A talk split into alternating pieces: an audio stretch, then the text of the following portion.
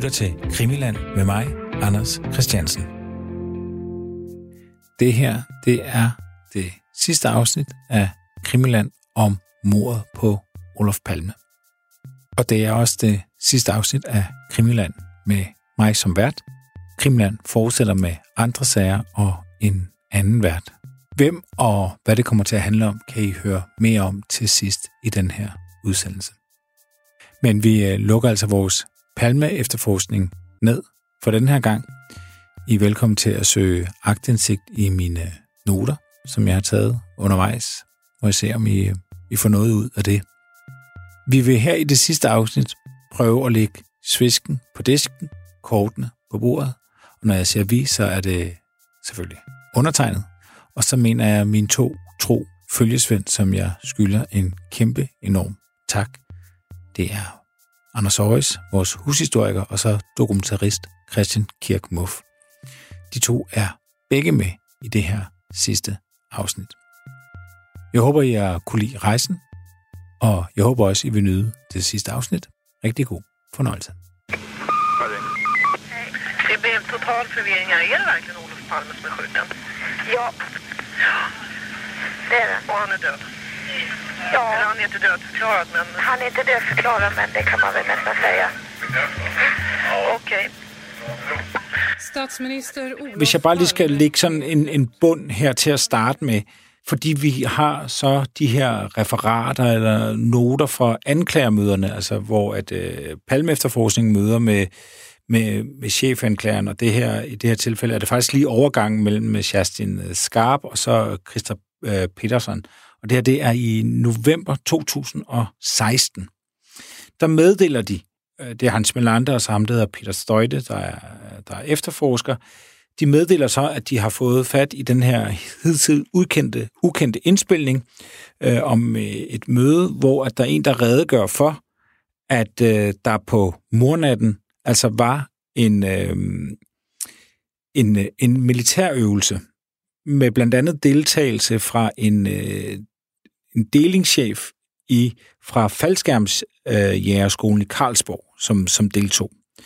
Og det var altså et, øh, en øvelse, der foregik i det indre øh, Stockholm, hvor øh, øvelsen går ud på, at øh, Sverige er blevet besat, og en gruppe soldater har så fået til opgave at tage ind til Stockholm øh, ude fra landet, lokalisere og likvidere personer, som er vigtige informationsbærere. Øh, fordi man vil undgå, at de havner i hænderne på besættelsesmagten. Og den her kilde mener så, at det er en eller anden form for militær stay-behind-gruppe, som har øh, foretaget den her øvelse. Og det er så i, i tiden efter også et spor, som øh, Palme-efterforskningen bruger en, en del tid på. Og vi har også nævnt flere gange, at øh, Christa Petersen, han jo øh, fortæller, at de har været interesseret i 11 navngivende øh, faldskærmsjæger, som de så ikke har kunne øh, finde ud af, hvem var. Og det har de blandt andet ikke kunnet, fordi at Forsvarets efterretningstjeneste og SAPO øh, ikke rigtig har ville samarbejde med, med Palmegruppen. Og han, han siger direkte, øh, Christa Petersen, det gør han efter det her famøse pressemøde, at det var ikke muligt at komme til bunds i det spor. Nej, Vi skal måske lige indskyde, at, øh, at vi ved jo faktisk det der omveje, at, øh, at det sådan ikke var helt usædvanlig praksis. Det synes jeg egentlig også godt, man kan sige sig selv, hvis man tænker lidt over det. At af og til så øh, de myndigheder, et land har, og det beredskab, et land har, er jo nødt til at øh, øh, lave nogle øvelser af og til. Altså teste, om de planer, man rent faktisk har lagt, om de fungerer. Mm. Og øh, det ved vi jo i hvert fald fra et andet tilfælde, øh, at det også er sket. Og det er jo noget, vi har talt om i øh, et, øh, et af vores øh, afsnit af Krimiland. Den her øvelse, der gik ud på at komme så tæt som muligt på øh, den øverstbefalende for den svenske her, hvor det jo var nogle af de øh, personer, vi har øh, talt om i forskellige sammenhænge, der rent faktisk var knyttet til den her øvelse her.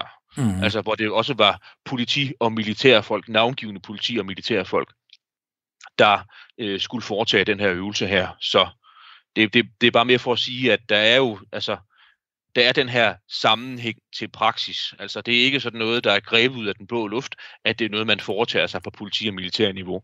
Det er rent faktisk noget, man må formode øh, planlægges og udføres øh, med jævne mellemrum. Præcis der, hvor, hvor, hvor militær og politi mødes, det er det, de øver. Det er samarbejdet mellem de forskellige instanser, værn og, og, og celler. Det er det, de træner, det er samarbejde. De ting, som de bare selv skal udføre, de, for eksempel jægersoldaterne, det træner de hjemme på deres base, men når de laver de her øvelser, så er det netop i samarbejdet med de andre typer af aktører.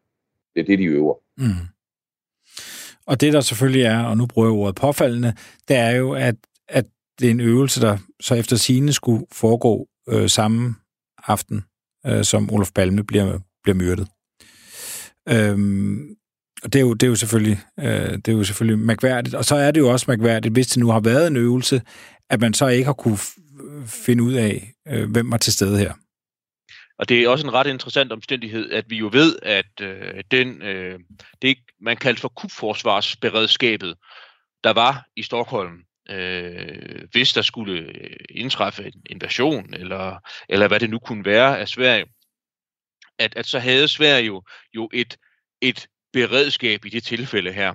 Og øh, altså et eller andet sted imellem, at vi ved, og man må formode, så har det stået i direktiverne for det her kubforsvarsberedskab, at øh, hvis der blev udført et attentat på landets statsminister, så skulle det træde i kraft umiddelbart, indtil man var sikker på, at der ikke var tale om et kupforsøg eller et attentatforsøg, hvor man simpelthen begyndte med at udstette landets statsminister. Og øh, der, der er det jo har, er det og har altid været påfaldende, at det kunne forsvarsberedskab træde jo ikke i kraft den 28. februar 86 om aftenen. Og det er jo også en interessant indikation, enten i retning af, at det ikke fungerede, eller at nogle af dem, der var blandet ind i det her kupforsvarsberedskab, rent faktisk ikke sad derhjemme og ventede ved telefonen, men måske var ude på gaden og i færd med at øve sig i noget. Det vil forklare rigtig mange ting, og, og også for, altså, det vil forklare, hvorfor militæret simpelthen ikke er vågen den 18. Fordi som du siger, det er præcis et scenarie, de har trænet. Det er deres raison d'être, det der. Det er, at de skal være klar på det her tidspunkt. Det er deres primære strategiske fjende nummer et, mest sandsynlige angrebsform. Det de bliver udsat for første stadie af. Og de ligger også over alle sammen.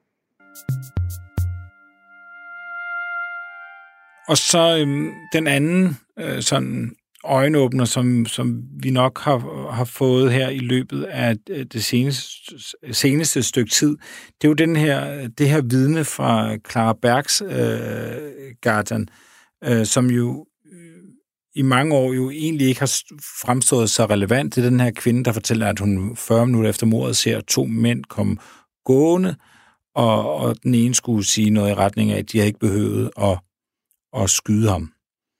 Men når hun så selv ser sin egen, øh, sin egen optegnelse af sin egen vidneforklaring øh, på skrift, så bliver hun forfærdet, og så skriver hun så, hvad hun rent faktisk øh, fortalte dengang.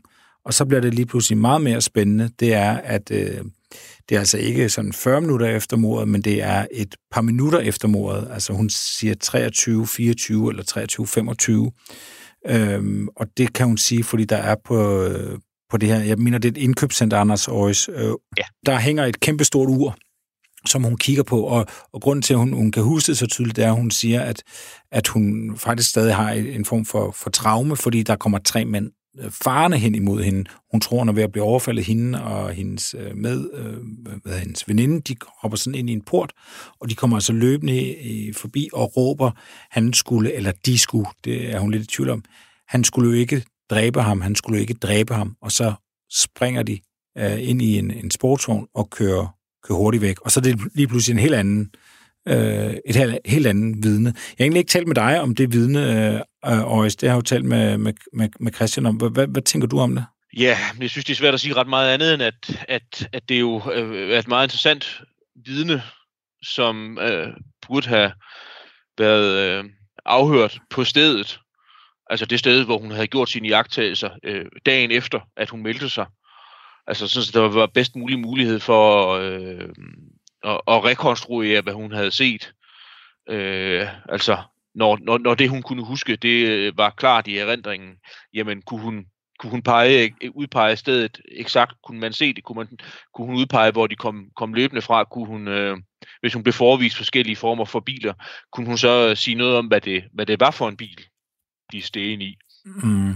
Og hvorfor en vej kørte de? Og så videre, og så videre. Og det er jo påfaldende, at det ikke er blevet gjort. Ja, og det, som vi også nævnte, da vi gennemgik det her, så er det altså på fem en halv øh, linje lykkes øh, ham, der modtager øh, opkaldet fra hende, øh, at lave fem øh, grove fejl.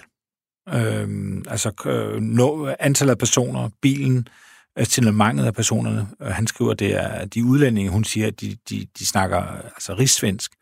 Og så hele deres altså, tidspunktet, og så også det her med, at, øh, at de ikke går, men altså de, de er selv i panik, øh, de her øh, øh, tre mænd, hun, hun mødes, hun, øh, hun ser.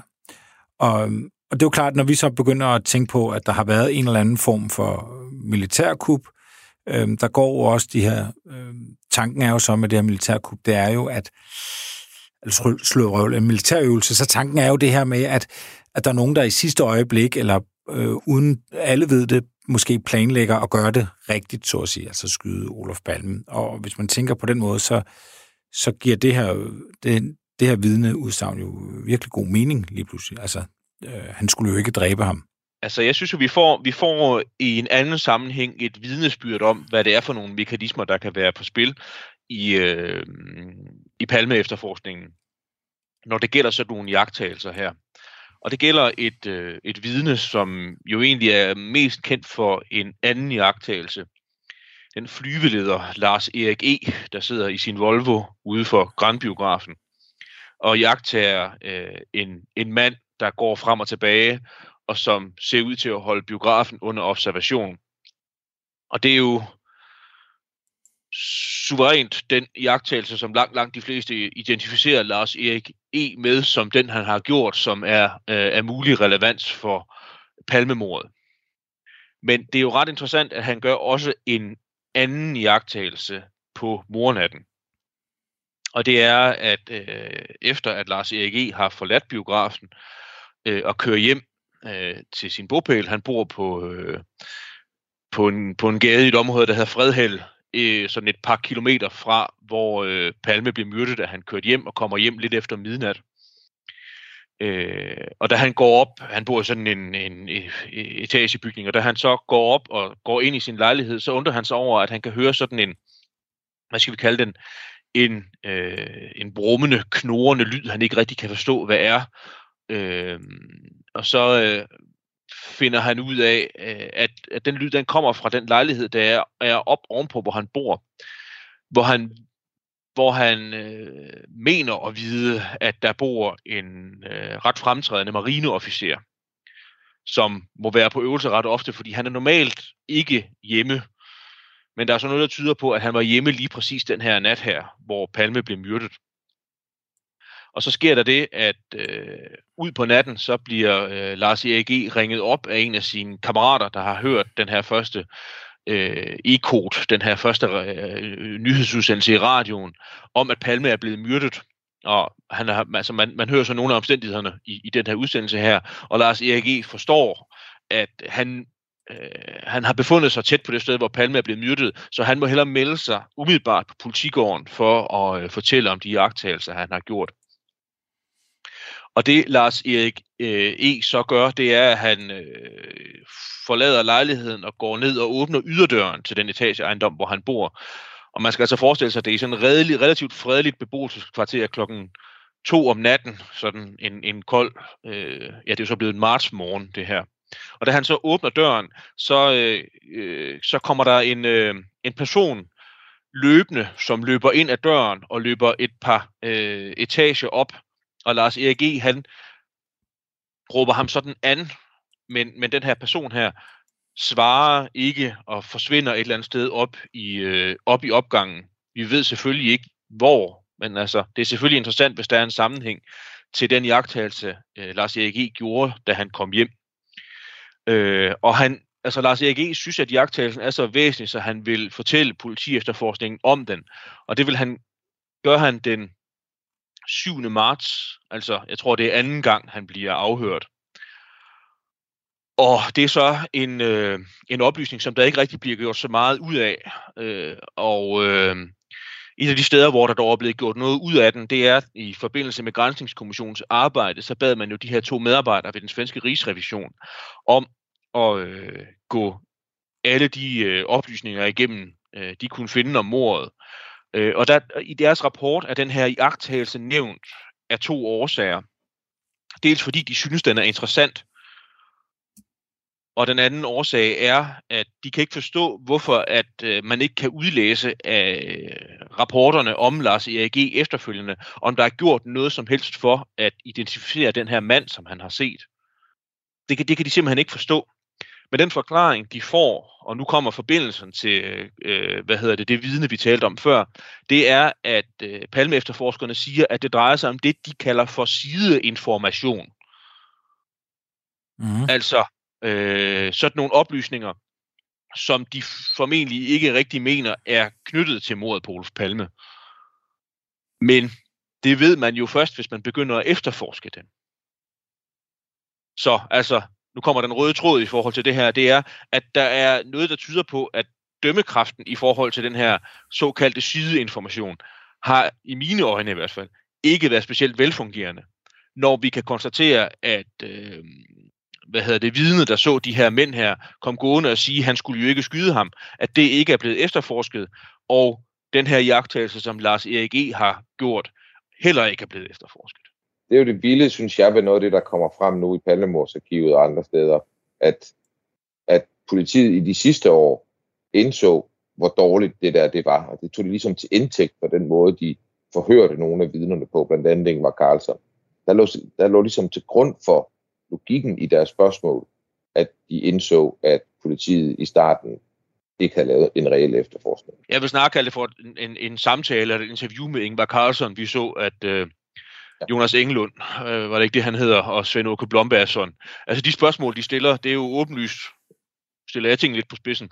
Men for mig åbenlyst, så er det jo ikke, meget, meget af det, det er jo ikke noget, de har, har fået, fået, fået nogle informationer om ved at læse forhørsrapporter fra Palme efterforskningen. Det, den, den kilde, de har fået informationerne fra, det er fra, øh, fra journalistik, altså fra bøger og fra tv-udsendelser, som for eksempel Lars Bornes har lavet. Så der er sådan helt klart vidnesbyrd om, at, øh, at, at politiefterforskningen på det tidspunkt også begyndte at tage afsæt i noget, der lå uden for efterforskningen selv. Altså fordi de godt kunne se, der var det, du var inde på, Christian. Altså der, der er nogle blinde pletter, der er noget tunnelsyn helt fra begyndelsen af, som hvis man ville efterforske sagen kvalificeret på ny igen, så var man nødt til at sætte sig ud over det. Og, øh, og, og Christian, hvis man kigger sådan ind i øh, øh de her grupperinger, vi har jo snakket rigtig meget i den udsendelsesrække om politisporet og politiet. Øh, I militærkredse var det så også, øh, kunne man forestille sig, at der nogen, der kunne flytte med tanker om at rydde Palme af vejen? Jamen altså, det er, øh, det tror jeg, det er nærmest dokumenteret, at det var der nogen, der, der flyttede med og, og talte om, øh, og, og at det på den måde var en usædvanlig situation, fordi at der var fraktioner i politi og militær, som jo anså ham for at være en sikkerhedsrisiko. Øh, og de, det var de helt alvorlige omkring. Øh, og, og de så deres job som værende dem, der skulle beskytte Sverige imod sikker, sikkerhedsrisici. Og Palme var en af dem. Øh, så, I... så det, det synes jeg næsten er dokumenteret, at der var folk, der gik rundt med de tanker det er dokumenteret i litteraturen. Altså hvis, vi skal bare tage et løsrevet eksempel, så øh, en person, vi har nævnt i tidligere øh, afsnit, Tage J. Peterson, som var øh, industriminister i Palmes regering, fik øh, at vide af en øh, ret øh, fremtrædende direktør i en stor svensk koncern efterfølgende, at han havde rygter om, øh, at øh, hørt rygter om, at Palme skulle, øh, og nu vil jeg ikke gengive det, det svenske udtryk, fordi det klinger ikke så godt på dansk, men at, at han skulle plaffes ned, sådan ordret, ikke bare skydes eller andet, men han havde hørt rygter om, at Palme han ville blive plaffet ned. Og det viste sig så at være sandt. Altså der er jo i hvert fald øh, mindst, vil jeg sige, tre aktuelle begivenheder, hvor jeg i hvert fald godt kan resonere mig frem til, at, øh, at det kan have en, en forbindelse til mordet. Øh, og, og den, øh, altså, den første, det er, det er jo, øh, hvad hedder det, Moskva-rejsen, altså den her forestå, det her forestående statsbesøg i Sovjetunionen, øh, som er planlagt til øh, øh foråret 1986. Jeg kan ikke huske, om det er april eller maj, men altså i hvert fald er planlagt til det tidspunkt her, øh, som jo øh, dumper ned i, i, en, i en periode, hvor øh, at, at den kolde krig har fået fornyet momentum, og Palme sådan vækker opsigt ved at, øh, at tale om det her koncept her med fælles sikkerhed, tale om, om, om, om afspænding, om at øh, der skal være en, øh, en omfattende atomvåbenfri zone i Europa. Øh, altså, og for dem, som, som mente, at Sverige skulle være et vestvendt land, så er der slet ikke nogen som helst tvivl om, at, øh, at den her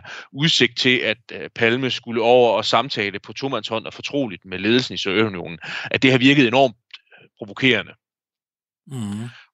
Og øh, den næste begivenhed i samtiden, som også kan være interessant, det er jo det her, øh, det her øh, øh, marineofficeroprør, plejer man normalt at kalde det. Altså anført af, at, øh, at den sådan mest fremtrædende af dem, øh, en, øh, jeg tror han er officer i floden, Hans von Hofsten, jo offentliggør nogle artikler i svenske aviser, øh, hvor øh, han øh, også sådan forsøger at, at fremmane Palme som værende for østvenlig, og, og fremdrage nogle forskellige eksempler, øh, blandt andet i forhold til de her ubådskrænkninger af svensk farvand, der var i 1980'erne. Øh, og, og, og, øh, og hvor det vist også bliver sagt overret på et tidspunkt i, i de her lidt øh, ophedede offentlige debatter, at, at de, de her marinefolk her, de stoler ikke på Olof Palme. De stoler på regeringen, men de stoler ikke på Olof Palme. Og så den tredje ting, som jeg synes er værd at nævne, det er jo øh, det, er det her lovforslag her, som øh, bliver lagt frem den 28. november 1985, om at, øh, at politiet i tilfælde af en invasion mod Sverige, øh, efter, øh, efter at sådan øh, invasionen er et faktum, og at øh, øh, så, så skal politiet overgå til at have civil status og til at hjælpe øh, en invaderende magt med at opretholde lov og orden. Jeg tror, I var lidt inde på det i det sidste afsnit af Krimiland. Ja. ja. Men, men altså det her lovforslag her... Der, vi skal udtræde af totalforsvaret. Lige præcis. Men altså, det er også noget, der naturligvis har, har virket øh, enormt provokerende på kredse, som i forvejen måske ikke lige hørt til, øh, til Olof Palmes fan, øh, fanklub. Altså, så det er, jo, det er jo bare sådan rystet ud af ærmet nu her i vores samtale, tre sådan motivspor, man kan tænke sig, som alt sammen har det til fælles, at, at Olof Palme sagtens kan være blevet anset som øh, som inkarnationen af alt det, der var galt med Sverige mm. i foråret 1986, og som kan have ansporet nogen til øh, at handle. Og hvordan går det egentlig med det lovforslag? Ja, det bliver trykket til rukket ja. tilbage efter Palme er død. Det skulle være trådt i kraft 1. juni, jeg tror det, men det kommer aldrig til at træde i kraft. Det var ju heller ingenting som, som polisen eh, såg fram emot. Så här skulle genom ett lagförslag polisen plötsligt riskera att bli eh, förrädare i en, krigs, i en krissituation. Kan man säga. Men nu kom det aldrig så långt. Altså jeg kan sige supplerende, at ansporet af, at øh, vi i en af udsendelserne for nylig talte om Ulf Adelsson, som var leder af Moderaterne, Sveriges det konservative folkeparti, fra 81 til 86. Øh, så er jeg gået i gang med at læse, at han udgav sine dagbøger fra den periode. Og der er det interessant at læse, hvordan at, at, at en, en ganske vist selvfølgelig partipolitisk i, i modsætning til, men sådan politisk tæt på Olof Palme. En, Olof Palme var nødt til at konsultere i, i spørgsmål af, af afgørende betydning for Sveriges frihed og sikkerhed. Altså han siger jo også, og skriver helt åbenlyst, at det samme som marineofficererne gav udtryk for, at han i mange sammenhænge, når det galt udenrigs- og sikkerhedspolitik, så stolede han ikke på, øh, på Olof Palme, så stolede han på den svenske regering. Altså han havde også øh, øh, anstrøg af det samme. Altså ikke dermed sagt, at han på nogen som helst måde selvfølgelig kan være knyttet til mordet, men det er bare interessant, altså, at det, det, det her med det her det dybfølte personlige modsætningsforhold til Olof Palme og alt, hvad han stod for udenrigs- og sikkerhedspolitisk. Altså det var noget, der rakte helt op til toppen af det svenske samfund. Altså folkevalgte i den svenske rigsdag, en partileder, der havde det på samme måde. Så det, jeg synes ikke, det er sådan noget, man skal bagitalisere hos andre kræfter og sige, at det var kun det var kun øh, øh, afsporet sådan nogle sekteriske miljøer, hvor de her synspunkter her fandtes. At det fandtes langt op i det svenske samfund. Det, det var en, en bred tanke, at Olof Palme var et problem. Min pointe er, at netop, når, fordi at der kunne være dele af militæret, som aldrig rigtig ville blive modsagt, når man gik langt i analyser af, hvad man burde gøre i den her situation. Jeg kan godt, jeg kan godt se nogen nå endemålet der, der hedder, at vi må bare skaffe ham en vej. Det er det, der er min pointe. Noget af det, som jo også har været, været forbløffende, det er jo så, øhm, at hvis vi så følger øh, noget af det, som Palme efterforskning har kigget på, øh, blandt andet de her øh, faldskærmsjæger, øh, så støder vi jo øh, sådan øh, ret hurtigt på, på en del. Der er jo øh, ham, øh, der bliver kaldt jægernissen, det er ham, der sammen med blandt andet Ø er med til den her øvelse året før, som vi snak, har snakket om tidligere også i det her program. Så er der jo den her meget, meget mærkværdige historie, som, som jeg har jo øh, været meget optaget af med Håkon Ingervald, som jo også er faldskærmsjæger, ham der bliver kidnappet for at dukke op 130 km øh, fra sit hjem. Øh, han ringer på, og det er faktisk sådan, at han er så medtaget, at han øh, nærmest i det, han ringer på, så vælter han omkuld ind i gangen. Han er helt afklædt, han er øh, afkølet, og han har sine øh, hænder øh, snået, øh, altså bundet fast med sådan noget øh, sølv øh, gaffatape. Øhm, og han har jo så, mens han har været kidnappet, og han har været kidnappet i, i, i 63 timer, har han i hvert fald været væk fra sit hjem, øh, der, der når brugeren jo henvende sig til, til Palmegruppen og sige, at øh, Øh, det kan til politiet at sige, at det kan have noget med mordet på Olof Palme øh, at gøre, for det har Håkon tidligere fortalt mig, at hvis der nogensinde sker ham noget, så har det noget med Palmemordet at gøre. Og han øh, fortæller jo så øh, senere politiet om ham, vi har valgt at kalde PC, en anden faldskærmsjæger, som jo øh, forsvinder øh, under lidt mystiske omstændigheder sommeren 85, for aldrig øh, at dukke op igen. Det ved vi blandt andet fra sådan en svensk pendant til forsvundne danskere, øh, godt nok som, som radioprogram. Og Håkon fortæller jo blandt andet, at ham, øh, PC, som vi kalder ham Jusen, øh, på en af de første gange, de mødes jo, øh, går og taler om, at om han vil være med til at, at, at slå Olof Palme ihjel. Øh, og, og som du også har bemærket, øh, Christian, så er det jo ret vildt, at man er så forholdsvis åbenmundet omkring det. Altså det må også sige, muligt, selvfølgelig kan det sige noget om ham, men det kan også sige noget om det miljø, de færdes i. Det der er jo en, en, en indikator på den kultur, der ligesom har været, at man ligesom, det kan man godt tale om det der. Ja.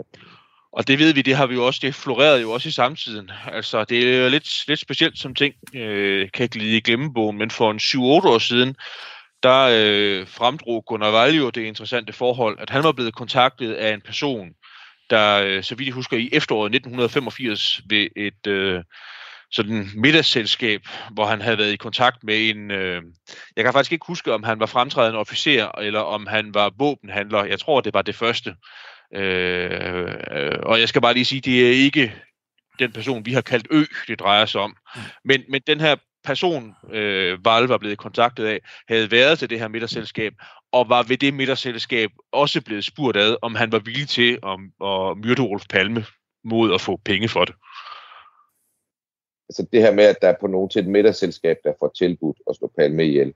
Jeg kender til, kan man se, jo i hvert fald to andre, som hævder, at de er blevet tilbudt at slå Palme ihjel øh, i, ind over sen 85, tidligt 86. Øh, de før, altså januar 86 og de sidste måneder af 85. Øh, og indtil flere, der har advaret omkring det osv. At, der, at det er et stort miljø, der kan vide, at der er noget, der er i gang. Det tænker jeg er sandsynligt. Jeg ved ikke præcist hvad. Og jeg vil jo så til hvis jeg lige må bryde ind en gang, så sige, der er jo også en, øh, en interessant ting i Olof Palmes adfærd den sidste aften, den sidste dag, han er i live, som, som også kan være interesse. Jeg skal skynde mig at sige, at det er ikke mig selv, der har fundet på det, så ærlig vil jeg være.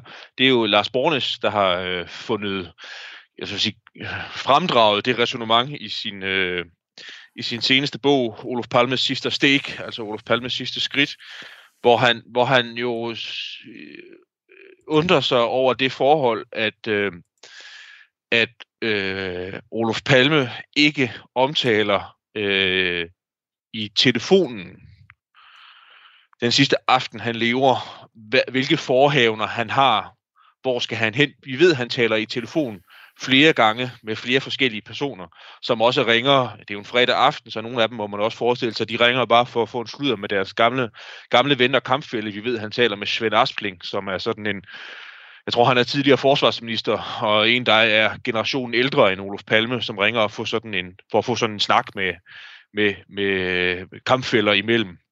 Og øh, det, der er, er påfaldende i de referater, vi har af de telefonsamtaler, Rolf Palme han fører den sidste aften, han lever, det er, at han fortæller ikke på noget som helst tidspunkt, hvor han vil hen, hvilken biograf han vil frekventere, hvilken forestilling han vil se.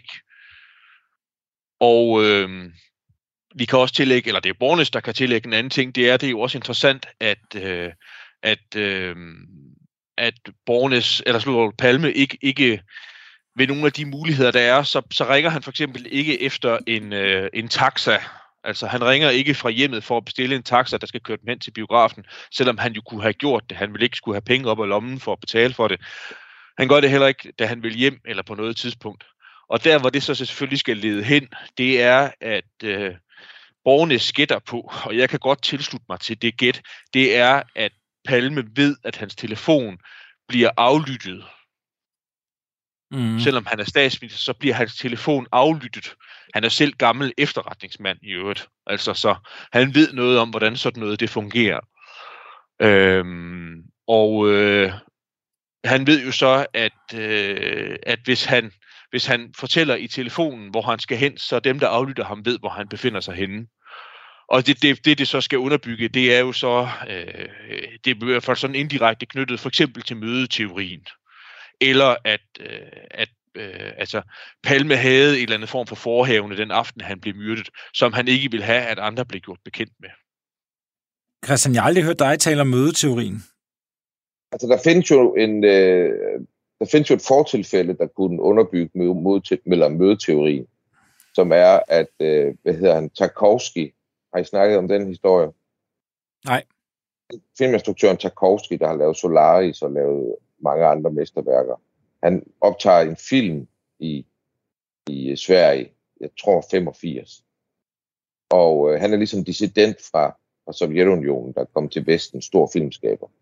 Øh, og øh, han vil gerne mødes med Palme, og det bliver arrangeret helt uden om, om øh, hans kalender, øh, og uden at der er nogen, der ligesom er informeret om, også fra hans sikkerheds, øh, altså, hvad hedder det, bodyguards osv. Øh, han mødes som en en til en med Tchaikovsky, og det bliver sat op øh, igennem sådan et, det her miljø, der er omkring de her øh, baltiske foreninger, øh, som jo fylder en del øh, i Sverige, i Stockholm på det her tidspunkt.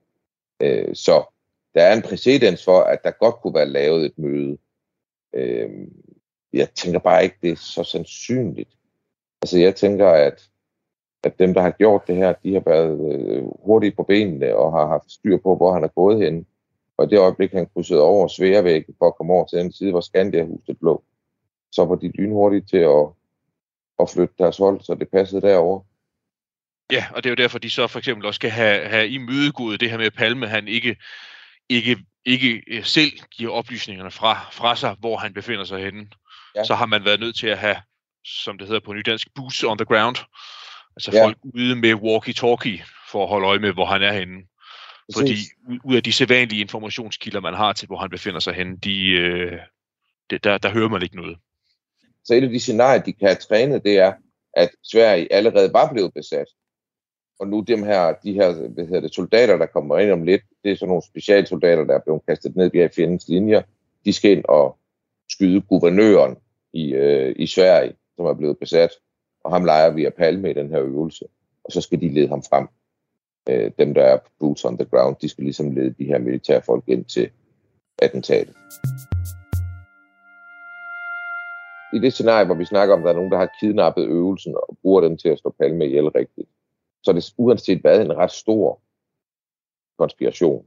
Fordi der skal være nogle stykker i den her øvelse, og der skal være nogle stykker, der ligesom er ved det også i militæret op igennem systemet.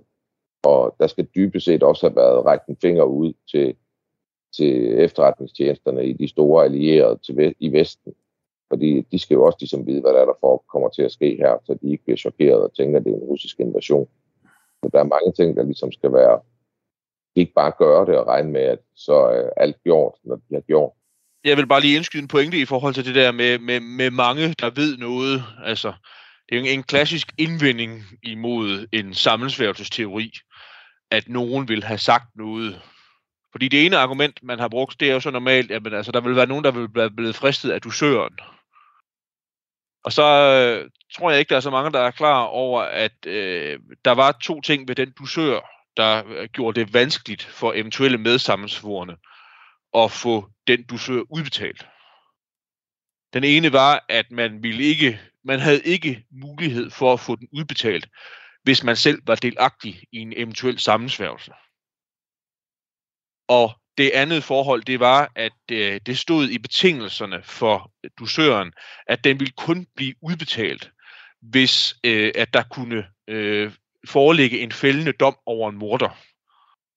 Altså det vil sige, at man skulle helt frem til efter, at øh, en ankesag var gennemført, eller første, anden, tredje instans, eller hvad det nu kunne være, for at man fik udbetalt dusøren. Mm. Så det var i hvert fald to forhindringer, man var nødt til at med, tage med i betragtning i forhold til det her dusør-argument. Ja, det var jo nærmest ikke en reel dusør, vel? Altså det der var, det er så høj en bar, så det er helt urimeligt. Lige præcis. Og det næste, jeg vil sige, og der kan vi måske lige krydsklippe til, ganske kort til en, øh, en, en enkelt sag, vi også har haft med at gøre i Krimiland. Og det er jo så det argument med, at nogen ville sige noget. Hvis nogen vidste noget, så ville de sige det. Og nu øh, har nogen måske fulgt lidt med i de oplysninger, der er kommet frem om Estonias forlis, og de her nye optagelser, der er foretaget af skroget osv. osv. osv. Og der ved vi i hvert fald, der er en hel del medlemmer af den her fælles haverikommission, der var nedsat i 90'erne, som har siddet og set de råbånd af Estonias vrag, der blev optaget i 1990'erne. Og hvis de har siddet og set dem, så har de også siddet og set de huller og de skader, der har været i Estonias brag dengang. Mm. Og så efterfølgende tænkt, det var lige godt pokkers, men så alligevel ikke have sagt noget til nogen. Mm. Altså det vil sige, at vi har en personkreds af embedsmænd, som har med stor sikkerhed har været viden om noget, men som ikke har sagt noget. Og der er i øvrigt en hel del andre eksempler på, at folk selvfølgelig kan gå rundt og holde på hemmeligheder hele deres liv. Vi har helt, også et berømt, berømt, berømt ja. lige om afrunde, et, et berømt et fra palmemordet. Fordi vi har jo talt en del om Bofors smuglingerne. Og der var det jo sådan, så en af direktørerne i Bofors, Martin Artbo, jo holdte et løfte, han fremsagde i forhørssituationer. Han sagde, at han ville ikke fortælle alt det, han vidste. Han ville tage sandheden med sig i graven. Og det gjorde Martin Artbo. Altså, det blev aldrig nogensinde klarlagt fuldstændigt, hvordan og hvorledes, at Bofors våbenforretninger og det kendskab, toppen i den svenske regering havde til Bofors øh, våbensalg, uautoriseret våbensalg, det blev aldrig nogensinde klarlagt. Martin Artbo tog rent faktisk sin viden med sig i graven. Så det var lige et par eksempler på, øh, at, at den slags godt kan forekomme. Ja, og vi har jo diskuteret Stay Behind så meget. Ikke? Altså, vi skal lige huske på, at man vidste praktisk talt ikke noget om Stay Behind før 1990. Der havde det bestået siden 1950. Det sige 40 år, hvor altså mange, mange, mange tusind har været en del af det der system, og ingen havde fortalt noget om det.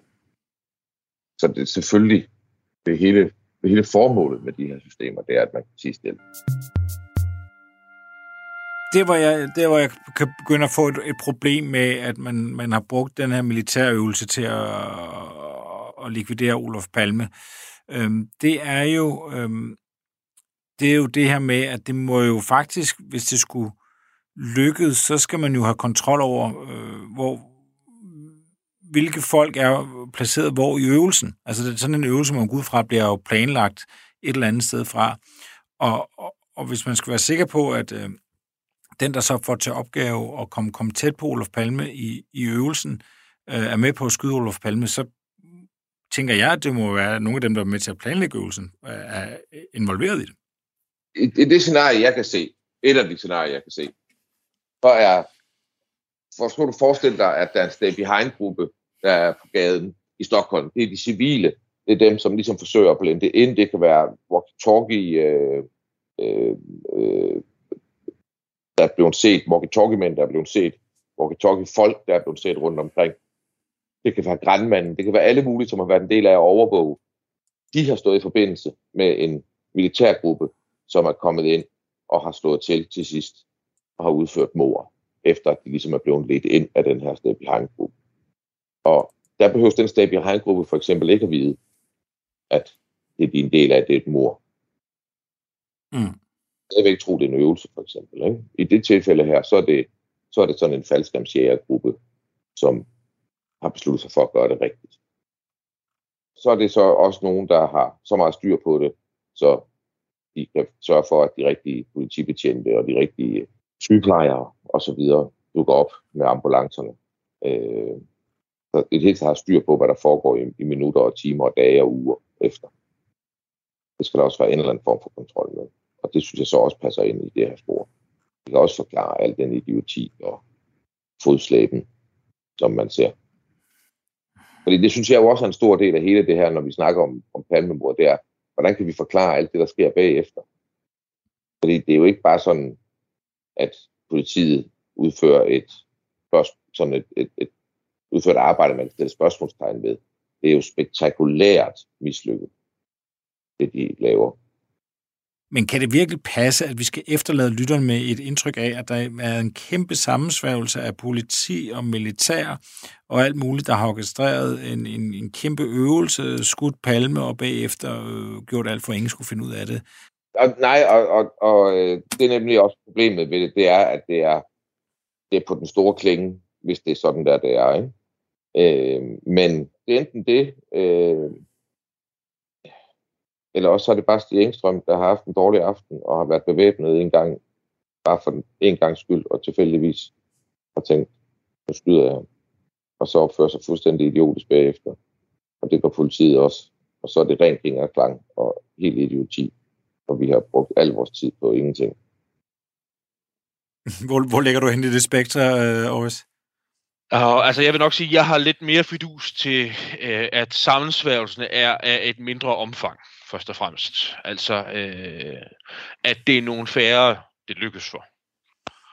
Men jeg tror, at øh, nogle af de, øh, skal vi kalde dem, motiver, der eventuelt kan have drevet en, øh, en lidt større sammensværgelse, er de samme uanset. Altså det, det, det er kun øh, sådan antallet af involverende, involveret og, og sådan øh, omfanget af de involverede. Jeg har mere fidus til, at det er færre, mm. man har med at gøre. Jeg tror for eksempel, jeg tror for eksempel ikke, at øh, altså at, at det Hans Holmer foretager sig, det øh, kan, kan knyttes til øh, forudsætningerne for, at mordet bliver begået. Jeg tror, at øh, Hans Holmer leder efterforskningen på vildspor af nogle andre årsager end det. Øh, jeg tror ikke, der er nogen, nogen for, forbindelse imellem dem, der øh, konciperede og udførte mordet, og, øh, og, og den havarerede efterforskning, der var efterfølgende. Det tror jeg ikke på. Jeg, jeg, jeg tror på, at, at noget af det, Hans Holmer øh, gjorde, øh, det, det drejede sig mere om at finde en... Øh, en øh, opportun løsning på mordet i stedet for. Altså en, en der faktisk på mange, mange måder var, øh, var ukontroversiel, og netop fordi at Holmers tillidsforhold var politisk, også kunne knyttes til sådan en politisk acceptabel øh, løsning af mordet. Men, men Anders, det indebærer jo, at han har et billede af, at det ikke må opklares.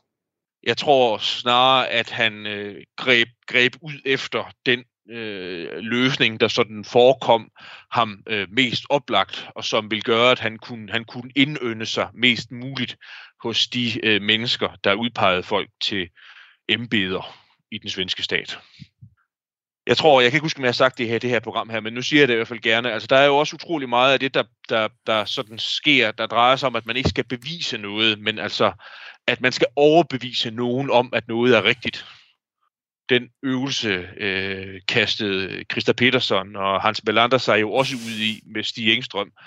Altså, de, de var helt åbenlyst for alle, der fulgte med, eller lyttede, eller så deres præsentation, at de jo ikke sådan rigtig kunne bevise noget. Men de kunne jo så forsøge at sætte deres embede og tilliden til øh, statens embedsapparat ind på, at der var nogen, der blev overbevist om, at det, de sagde, var rigtigt. Og jeg tror, det er de samme mekanismer, der har styret Hans Holmer. Ja, ja, jeg, jeg tænker, jeg tænker, at det Anders' version her, så er, så er øh, Sverige et skræksamfund, dybest set. Fordi så er der slet ikke nogen, der går efter sandheden i det her. Så er der bare nogen, der går efter at lave noget karriere, karriereavancement og, øh, og ligesom bare ride som en apparatchik ind i systemet. Og det er jo Hans Almer øh, i så fald. Og, og øh, altså, der vil virkelig have været mange point i at opklare det der mor og bevise det og gøre det, hvis det nu havde været Christa Petersen, og det havde været ham, han havde gået efter fra starten, altså alkoholikeren Christa Petersen. Og han havde ligesom været på sporet af ham fra starten, og han havde fundet beviser på, at det var ham, og det var ham. Så havde det jo været en, øh, altså en helt fantastisk sejr. Men som jeg læser forløbet lige efter mordet, da han mere kommer ind, så handler det fra dag af om at, at øh, gøre det, der er det mest effektive forhold 300 politibetjente i gang, uden at komme nogen vegne med rent faktisk at efterforske. Alt materialet fra dengang er øh, altså uudforsket. Alle de her tips, der er kommet ind. Også det, du beskrev i aften med ham her, der kommer hjem og forlader lejligheden igen om natten, når der er en mand, der styrer ind øh, i hans boligblok. Øh, øh, alle de her ting er udforsket. Han har bare kun gået på én ting, tunnelsyn. Og det, det vil jeg så også dog tillægge, det er, at der er, der er, det er nogle af de stærkeste indikationer i retning af, at der er noget billede, altså bevidst galt med Hans Holmers efterforskning. Det, det er jo øh, den øh, langsommelige og den dårlige afhøring af øh, gerningsstedsvidnerne, men også øh, en af de prioriteringer, jeg så fik, fik, fik løftet sløret for her i aften, altså for eksempel noget, noget, noget sideinformation, som kan være af betydning, som politiefterforskningen fravælger og efterforsker. Det er faktisk præcis det, Åke Vedin gør. De fejl, han laver i hans øh, rapport, da Klarbak vidne ringer ind første gang to dage efter mordet. Alle de fejl, han der laver, det er jo ting, der flytter den rapport ud i sådan noget sideinformationsnåde. Altså også noget, der foregår lang tid efter mordet, eller lang tid nok til, at det i hvert fald ikke er interessant i relation til mordet. Så du, hvad jeg mener? Ja, jeg er helt bestemt også. Altså, det, det der jo så til gengæld, synes jeg, er, er, er underligt. Nu kommer det til at dreje sig lidt om Holmers efterforskning, men det er jo også meget, meget relevant her, her til sidst. Men, men det er jo altså det her med for eksempel, at han, han bruger utrolig mange kræfter på at efterlyse ham. Den er to anonyme brevskriver, efter ham, manden, ja. som ingen aner, hvem er, og der er ingen, der aner, om han rent faktisk var til stede eller ej efter. Så han, det, det er jo ham, han, han sender sådan nogle anonyme breve, hvor han siger, han har set en mand stå og snakke i walkie-talkie, ikke ret langt fra gerningsstedet. Øh, og og, han, og der, der, der er nogle tegninger i brevene, og der er nogle karakteristik af, hvad for et sprog den pågældende mand talte. Men, men man vidste jo ikke, om det var rigtigt. Det var anonyme breve anonyme breve, som Hans Holmer modsat fandt så vigtige, så han inddrog dem i en pressekonference og talte om dem vil høre, hvor mange kræfter blev der ikke brugt på at gennemgå alle de billeder af alle hustage i hele Stockholm, efter Holmer havde fået et weekendfly til at flyve over og minutiøst affotografere alle Stockholms tage, hvorefter der sad betjente og gik igennem alle billederne med lup, fordi at han, Hans Holmer ville tjekke, om våbnet var blevet kastet op på et tag. Ja, de var jo nødt til at gøre det to gange. Det er en skæg anekdote. De var nødt til at gøre det to gange, fordi de glemte at putte film i kameraerne første gang.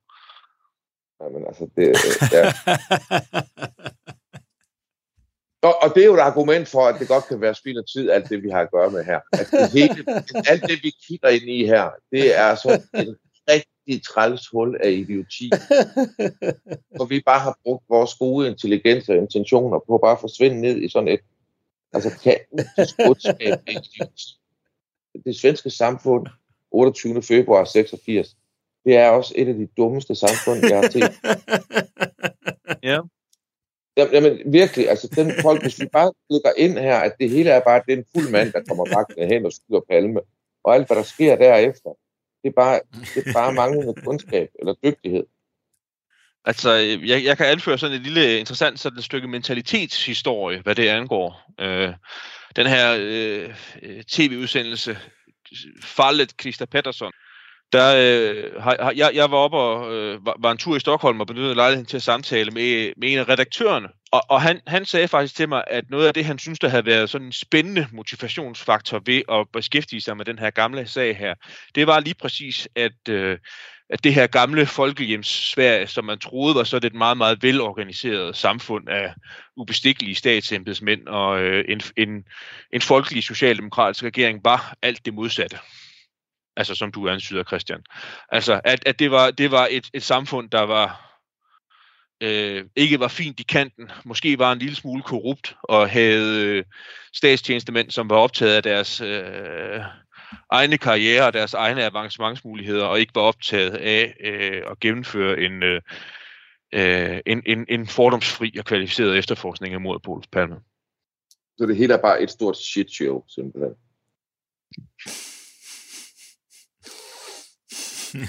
Jamen altså, jeg kan næsten ikke lade det være det sidste ord. Øhm, for det, det vil simpelthen være for sørgeligt. Og så, hvis, så vil jeg godt komme med en moraliserende pointe til sidst. Ah, det må du meget okay. gerne. Det må du meget gerne. Og den, den synes jeg, den skal vi låne fra, fra en mand, jeg i hvert fald godt ved, vil vedkende mig som værende en, en, en forbilledelig øh, og stor inspirationskilde. Og det er jo Lars Bornes, der, øh, så vidt jeg husker, i øh, afslutningen af øh, den fremragende bog, En iskald vind drog gennem Sverige, som han skrev for en 15 år tid siden, så øh, slutter han af med at skrive en af de sådan væsentligste, ja, lige før jeg havde sagt etiske grunde til, at man skal beskæftige sig med mordet på Olof Palme, og interessere sig for, at man når frem til sandheden. Det er, at hvis man ikke gør det, hvad tænker de personer, som når de næste gang begynder at tænke over, om de vil slå en demokratisk valgt statsminister ihjel, de skal jo ikke tænke, at sidste gang gik det godt for dem, der gjorde det. Det skal opklares af hensyn til eftertiden.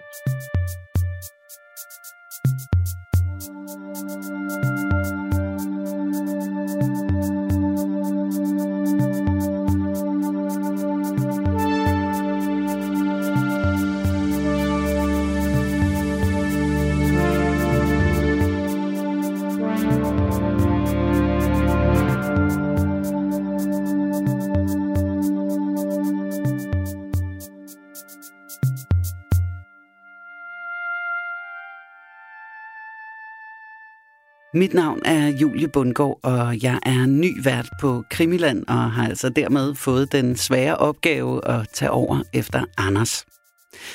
Og det gør jeg så oven i købet med et nyt tema, for næste gang det bliver lørdag, så vil jeg tage dig med en tur ned i et af de største og mest kriminelle netværk, der nogensinde er set i Danmark. Nemlig det netværk, der med gangsterlignende metoder styrede det meste af landet både under og efter 2. verdenskrig.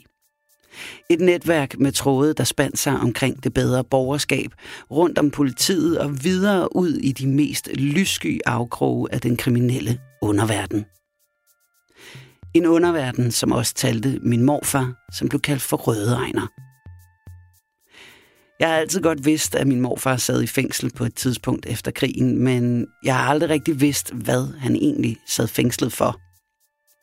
Men det har jeg sat mig for at finde ud af nu, og gennem min morfars historie, så bevæger vi os ind i æderkoppens spind og tager fat i nogle af de karakterer og den kriminalitet, vi møder undervejs. Det kommer til at handle om valutasvindel, bedrageri, sortbørshandel, vold og mor. Samtidig med, at jeg prøver at finde ud af, om Røde Ejner var en del af æderkoppens bande. Jeg håber, at du vil lytte med. Programmet er produceret af Wingman Media for Radio 4.